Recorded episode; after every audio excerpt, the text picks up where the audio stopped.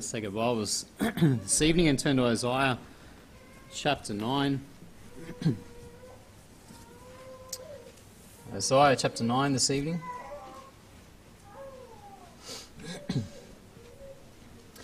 And we're going to read from verse 6. Isaiah 9 and verse 6. It says, "For unto us a child is born, unto us a son is given, and the government shall be upon his shoulder, and his name shall be called Wonderful, Counselor, the Mighty God, the Everlasting Father, the Prince of Peace. Of the increase of his government and peace there shall be no end, upon the throne of David and upon his kingdom, to order it and to establish it with judgment and with justice, from henceforth even forever. The zeal of the Lord of hosts will perform this." Let's have a word of prayer. Dear Lord and Heavenly Father, we thank you once again for the opportunity to be here this evening. And we pray, Lord, now as we come around your word, that you would help us each to come with hearts that are ready to receive from you. I pray that you would teach us, you would instruct us from your word this evening. I pray that you would empower me now through the Spirit. You would give me wisdom and guidance as only you can give. And that, Lord, you would refresh us, you would bless us through your word, and that your name will be lifted up and glorified and honoured this evening. And we pray these things in Jesus' name. Amen. Now, we began looking at this wonderful passage, Isaiah chapter 9, verses 6 and 7. We started looking at it a couple of weeks ago on a Wednesday evening. And so if you weren't here that Wednesday evening, you'll have to go back and have a look at it on YouTube there on our website. But we started looking at this wonderful prophecy given by Isaiah concerning the Messiah, the coming of the Messiah around 700 years before the Messiah's birth. And Isaiah here in this prophecy, he sees the birth of the Messiah, and he sees what the Messiah would eventually come and do. The government would rest upon his shoulder. He would bring peace and order unto the world. And of course, Christ will do that when he comes again the second time. He will bring that peace, that order in the millennial kingdom. And so Isaiah saw this. He saw the Messiah's birth and he saw the Messiah's work. And in the midst of this prophecy, he gives us this wonderful list of names describing who Christ is, describing his character and describing for us the nature of the Messiah. And it's these names that we want to consider this Christmas season. We're looking at leading up to Christmas and then after Christmas as well. These names for our Lord. And so we consider the first of these names, the name Wonderful, last time. It's a name that declares the truth that Christ is unique. He's unique and wonderful or marvelous in his person and being. You know, everything about the Lord excites wonder and amazement for those of us who truly believe. For those of us who are saved, when we consider the Lord Jesus Christ, he is indeed wonderful. He is marvelous unto each and every one of us. You know, and we considered some of the ways that Christ is wonderful. We considered his birth, the incarnation, the fact that the Lord Jesus Christ would leave heaven's glory and would come down to earth as a man. It's a wonderful, glorious thing that he would humble himself in such a way. We consider his life here on earth and the fact that he lived a perfect, sinless life, and that everything he touched, everywhere he went, every event was turned extraordinary because Christ was there. We consider his words. You know, he brought the wonderful words of life. We considered, of course, his death. The fact that Christ would die there on the cross to pay the price for our redemption, that is truly wonderful. And then, of course, his resurrection, that he would rise again, triumphant over the grave, over sin, over death. And then finally, his ascension back into heaven, where even now Christ is seated at the right hand of the Father, and he acts as our advocate. He intercedes on our behalf. Now, truly, when we consider everything about our Lord, he is indeed wonderful. And this evening now we come to the second name given to us here in verse 6. Let's just read verse 6 again. It says, "For unto us a child is born, unto us a son is given, and the government shall be upon his shoulder, and his name shall be called Wonderful Counselor, And so we come this evening to the second name, the name Counselor. According to Barnes, the name Counselor here is expressive of great wisdom and of qualifications to guide and direct the human race. And so that's what it's speaking about here. It's declaring the fact that Christ is the one who is qualified to guide and direct us. He is the one who is qualified to give us wisdom and understanding, direction in our lives. You know, there are many in the world today who claim to be qualified counselors. Now, and these men and women claim to have the answer to people's problems.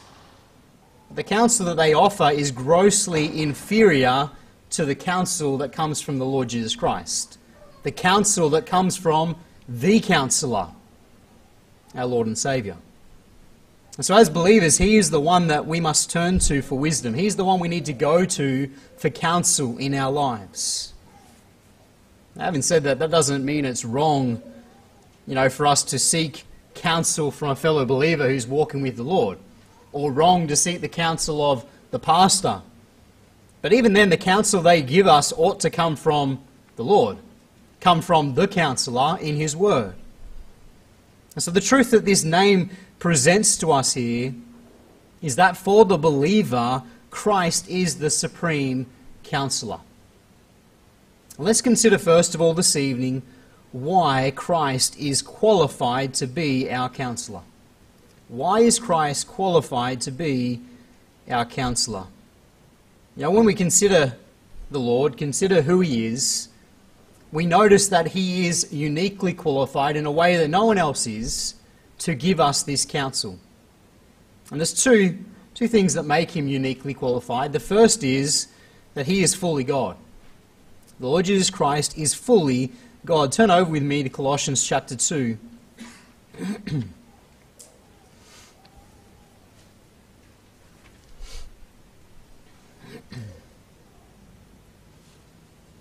In Colossians 2 and verse 9, speaking about the Lord Jesus Christ, it says, "For in Him dwelleth all the fullness of the Godhead bodily." Paul here declares that in Him, in Christ, dwells all the fullness of the Godhead bodily. In other words, the Lord Jesus Christ is indeed fully God. Now, the fact that He is the Son of God does not diminish His deity. It doesn't somehow make Christ to be lesser God. No, in Him dwells all the fullness of the Godhead. He possesses all the attributes of the Father. He possesses the same essence. He's of the same essence as the Father. The Lord Jesus Christ is fully God. You see, that means that Christ has all the answers to our problems, doesn't it? If Christ is fully God, then He has all the answers we could ever need. You see, as God, He sees and He knows everything. In Colossians 2, verse 3, that same chapter there, in verse 3 it says, "In whom are hid all the treasures of wisdom and knowledge." In Christ is all wisdom and knowledge. You see, there is nothing that He doesn't know. There is nothing that is hidden from our Lord, from our Counselor.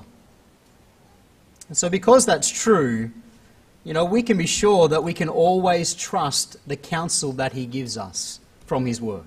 We can trust the counsel He gives. You know, the Lord Jesus Christ is never going to get it wrong, is He? He's not going to get it wrong. He's not going to make a mistake with the counsel, with the direction He gives us. Human counselors will get it wrong, and they get it wrong all the time. But Christ never will. He is the source of all wisdom, all knowledge. He is God, and as such, He is perfectly qualified to be our Counselor. The second thing that makes Him uniquely qualified is that He is fully man. He's fully God, and He is fully man. Go to John chapter 1 with me. We know this verse well, but John chapter 1. Excuse me. John 1 and verse 14, it says, "And the Word was made flesh and dwelt among us, And we beheld his glory, the glory as of the only begotten of the Father, full of grace and truth.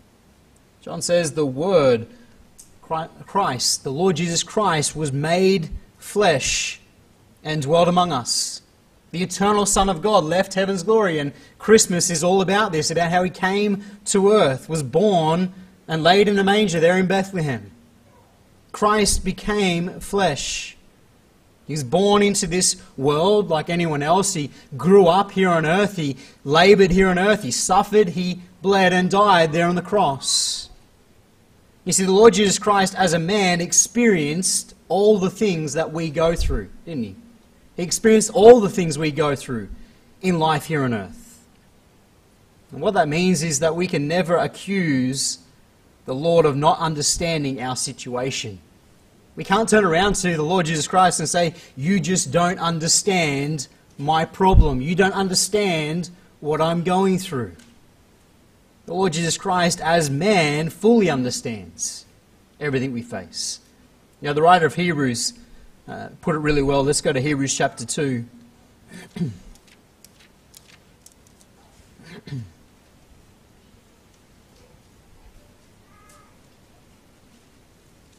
In Hebrews 2 and verse 17, it says, wherefore in all things it behooved him to be made like unto his brethren, that he might be a merciful and faithful high priest in things pertaining to God, to make reconciliation for the sins of the people. For in that he himself hath suffered being tempted, he is able to succour them that are tempted. And then if you turn over chapter 4 and verse 15, we see similar words.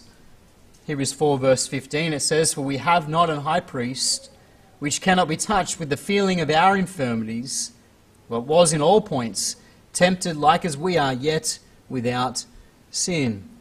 You see, the Lord Jesus Christ as a man was tempted like we are, yet without sin. He faced all the things we face here on earth. It means that Christ is perfectly qualified to give us counsel. He knows what we are going through. He has experienced it firsthand. And therefore Christ is able to identify with us. As it says there in chapter 2, He is able to succour us. He's able to identify with us. He knows what we are feeling. You see, Christ's humanity makes Him perfectly qualified to give us counsel. You see, together, Christ's deity and his humanity make him the perfect counselor, the one that we need. And so let's consider, secondly, this evening, why we need this counsel. Why do we need Christ's counsel?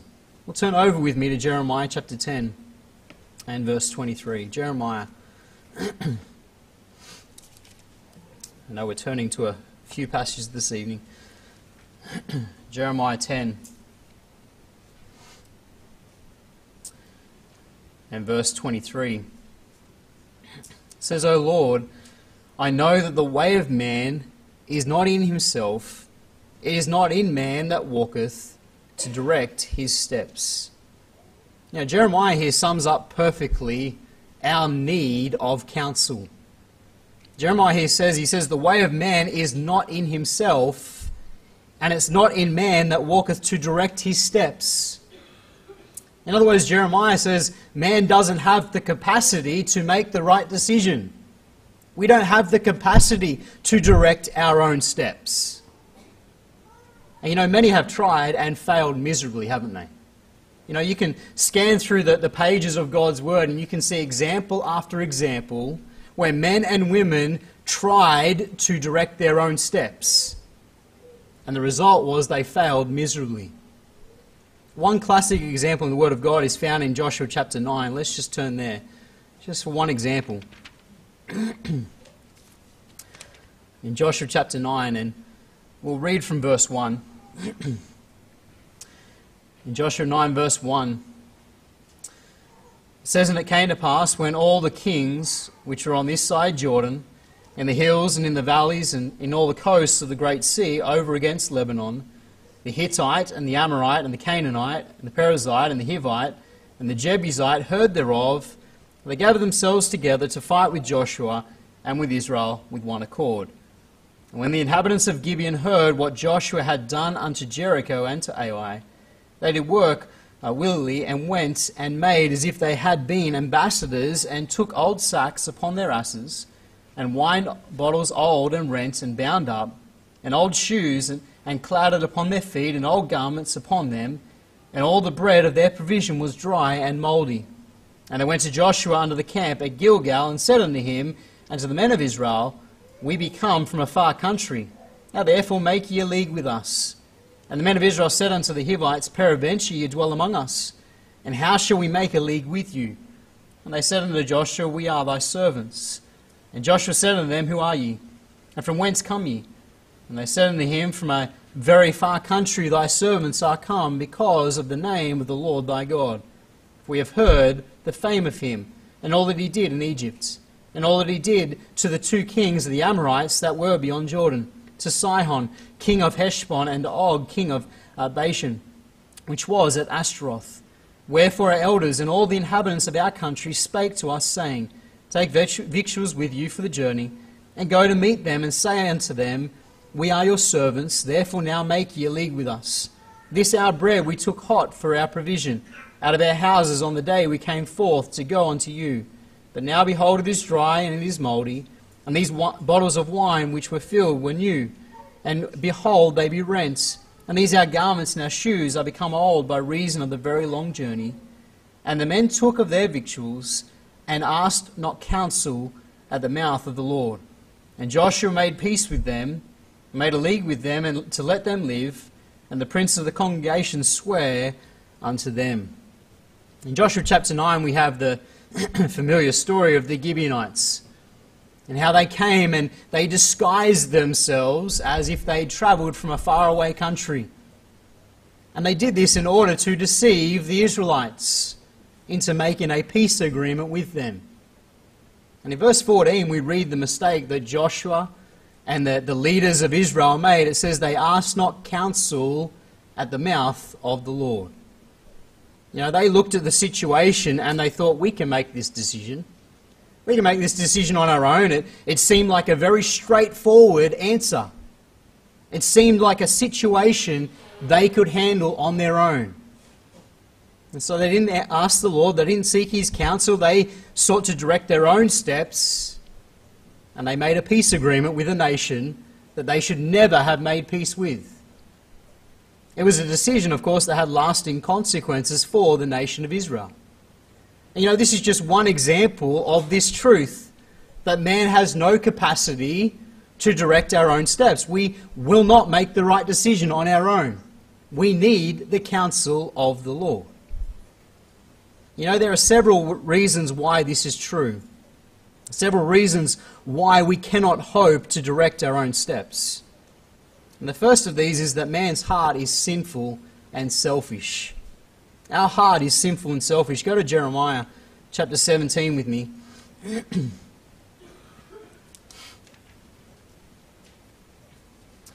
Another verse I'm sure we are very familiar with, Jeremiah 17 and verse 9. It says, The heart is deceitful above all things, and desperately wicked, who can know it?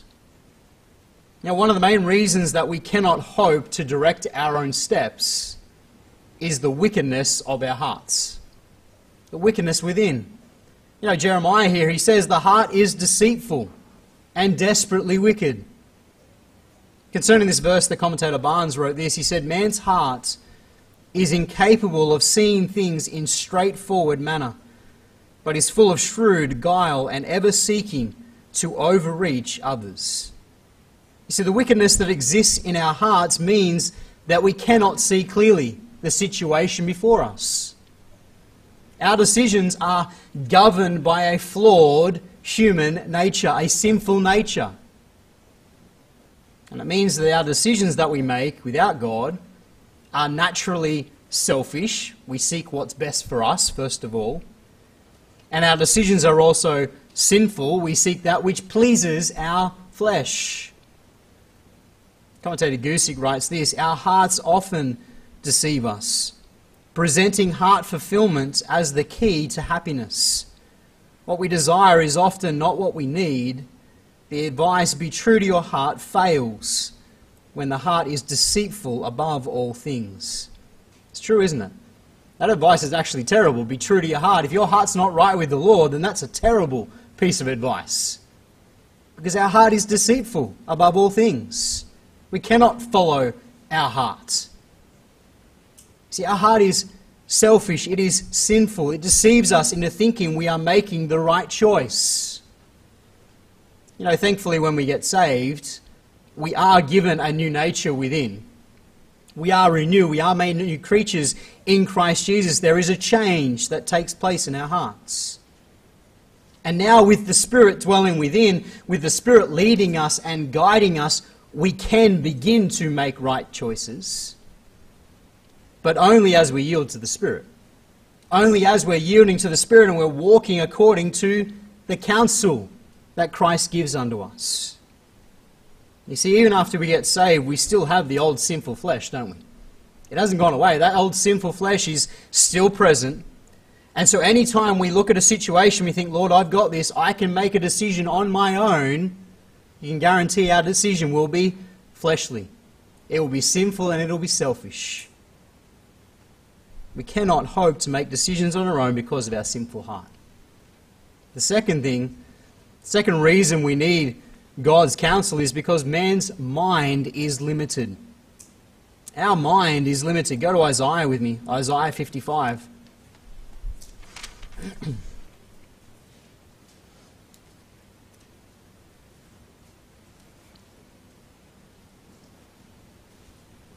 Isaiah 55 verse 8. It says, "For my thoughts are not your thoughts, neither are your ways my ways, saith the Lord. For as the heavens are higher than the earth, so are my ways higher than your ways, and my thoughts than your thoughts." See, another reason that we desperately need God's counsel is because we cannot possibly think as God thinks. We can't think as He thinks. Our minds are limited. Our minds are inferior to our Lord. You know, compared to Him, our wisdom is nothing but foolishness. It's foolishness. In verse 9 there, the Lord says this, He says, "For as the heavens are higher than the earth, so are my ways higher than your ways, and my thoughts than your thoughts." Now with these words here, God highlights for us just how inferior our way of thinking really is. He says, He compares it to the distance that the heavens is above the earth.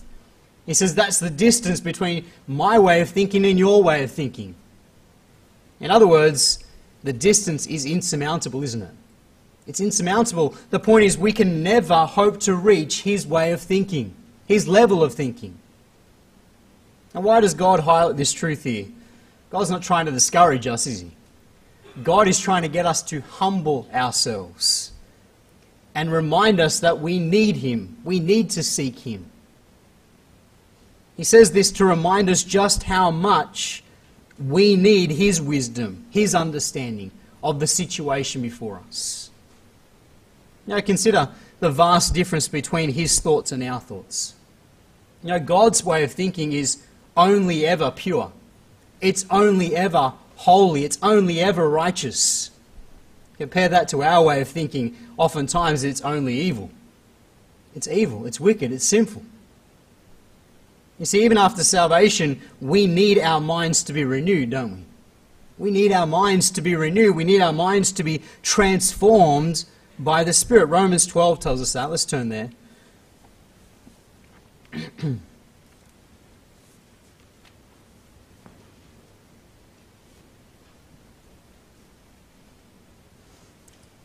Romans 12 verse 1, it says, "I beseech you therefore, brethren, by the mercies of God, to present your bodies a living sacrifice, holy, acceptable unto God, which is your reasonable service. And be not conformed to this world, but be ye transformed by the renewing of your mind, that you may prove what is that good and acceptable and perfect will of God." We need our minds to be transformed by the Spirit. Now, it's only as we yield to the Spirit and as He transforms our minds, renews our thinking, that we can even begin to think as God thinks. that we can even begin to grasp his spiritual wisdom. Not only that, but also consider the fact that our Lord is omniscient. He is all-knowing. He knows everything. Compare that to our way of thinking. All we can see is what's right in front of us. We can only see the present moment. But God, He knows the end of every path we take, every decision that we make. You see, compared to God, our minds are limited. Our wisdom is nothing but foolishness. How foolish are we, therefore, as believers, if we do not come humbly before Him and ask Him for wisdom, ask Him for counsel. The third reason we need God's counsel is the pressures of the world. The pressures of the world around us. You see, added to those internal deficiencies, a sinful, selfish heart and a limited, inferior mind, added to that are also the external pressures around us. In particular, the pressures from the world. Now, we are surrounded by an anti-God way of thinking, aren't we? An ungodly world. And if we're not careful, we can find this way of thinking influencing us, influencing the decisions that we make as believers. It's because of this danger that we're warned there in Romans 12, verse 2, and be not conformed to the world. Be not conformed to this world. Don't be pressed into the mold of the world. Don't be pressed into their way of thinking. Be careful we don't find ourselves thinking like this ungodly world around us. One commentator wrote this. He said, "This warns us that the world system, the popular culture and manner of thinking that is in rebellion against God, will try to conform us to its ungodly pattern, and that process must be resisted." The world is pressuring us, isn't it? The world around us is putting pressure upon us to think like they think. And that pressure is relentless, isn't it? I mean, for our young people, it's all upon them at school every day. It's upon you at university. It's upon us on TV, whatever it might be. It's all around us, this pressure from the world. Their philosophy of life is putting pressure upon us to make decisions that line up with the world's way of thinking, that lines up with their list of priorities. For instance, the world teaches us that every decision is to be decided by the mandate, me first. Me first, with no concern for anyone else. Look out for number one. Why? Because our world is humanistic, isn't it? It's humanistic. Man is their God. They are their own God. And therefore, everything they do is done to please self. Beloved, we are pressured by the world to think just like they do. And it is a very real danger for us as Christians to have a humanistic way of thinking and be only concerned with what pleases self. We're pressured to follow their ungodly counsel, their wisdom. God's word's clear. Psalm 1 verse 1, "Blessed is the man that walketh not in the counsel of the ungodly." True blessedness, true happiness is found by refusing to walk according to the counsel of this world. And instead turning our attention to the counselor, the Lord Jesus Christ in His Word, looking to Him for wisdom, for understanding in every decision we make. We need His counsel in the face of the pressure from the world around us. And finally, we need His counsel because of the devices of the devil. The devices of the devil. You see, not only are we pressured by the world, but we're pressured by the devil too, aren't we? The attacks of the devil. In 2 Corinthians chapter 11, we're told that the devil seeks to deceive the minds of believers. Let's turn there, 2 Corinthians. In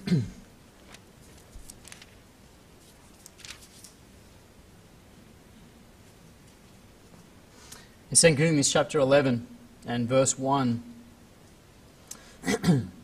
it says, "Would to God ye could bear with me a little in my folly, and indeed bear with me, for I am jealous over you with godly jealousy. For I have espoused you to one husband, that I may present you as a chaste virgin to Christ. But I fear, lest by any means, as the serpent beguiled Eve through subtlety, so your minds should be corrupted from the simplicity that is in Christ. Now, Paul here writing, he says that the devil is seeking to deceive the mind of these believers, to corrupt their way of thinking.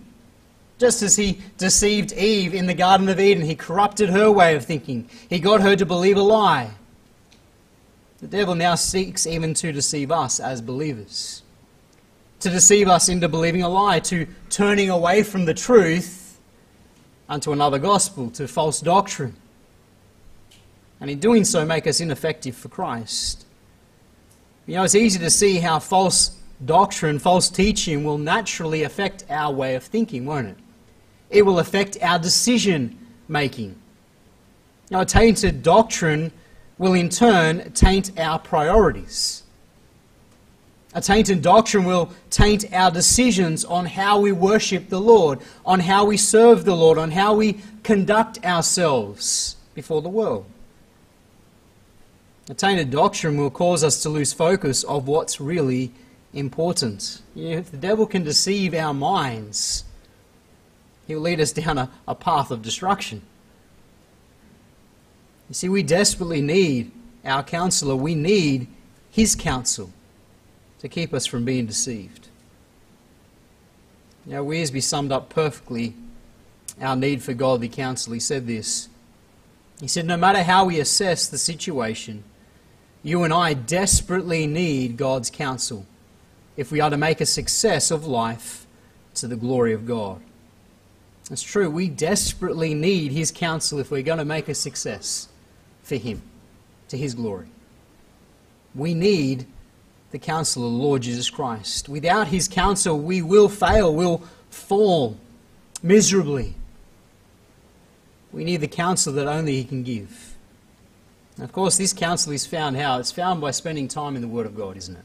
By coming and spending time with him, consuming his Word, feeding upon the Word, allowing the Holy Spirit to speak to us and renew our minds, renew our way of thinking, change our hearts, producing in us the fruit of the Spirit as we draw near unto him in his Word and near unto him in prayer.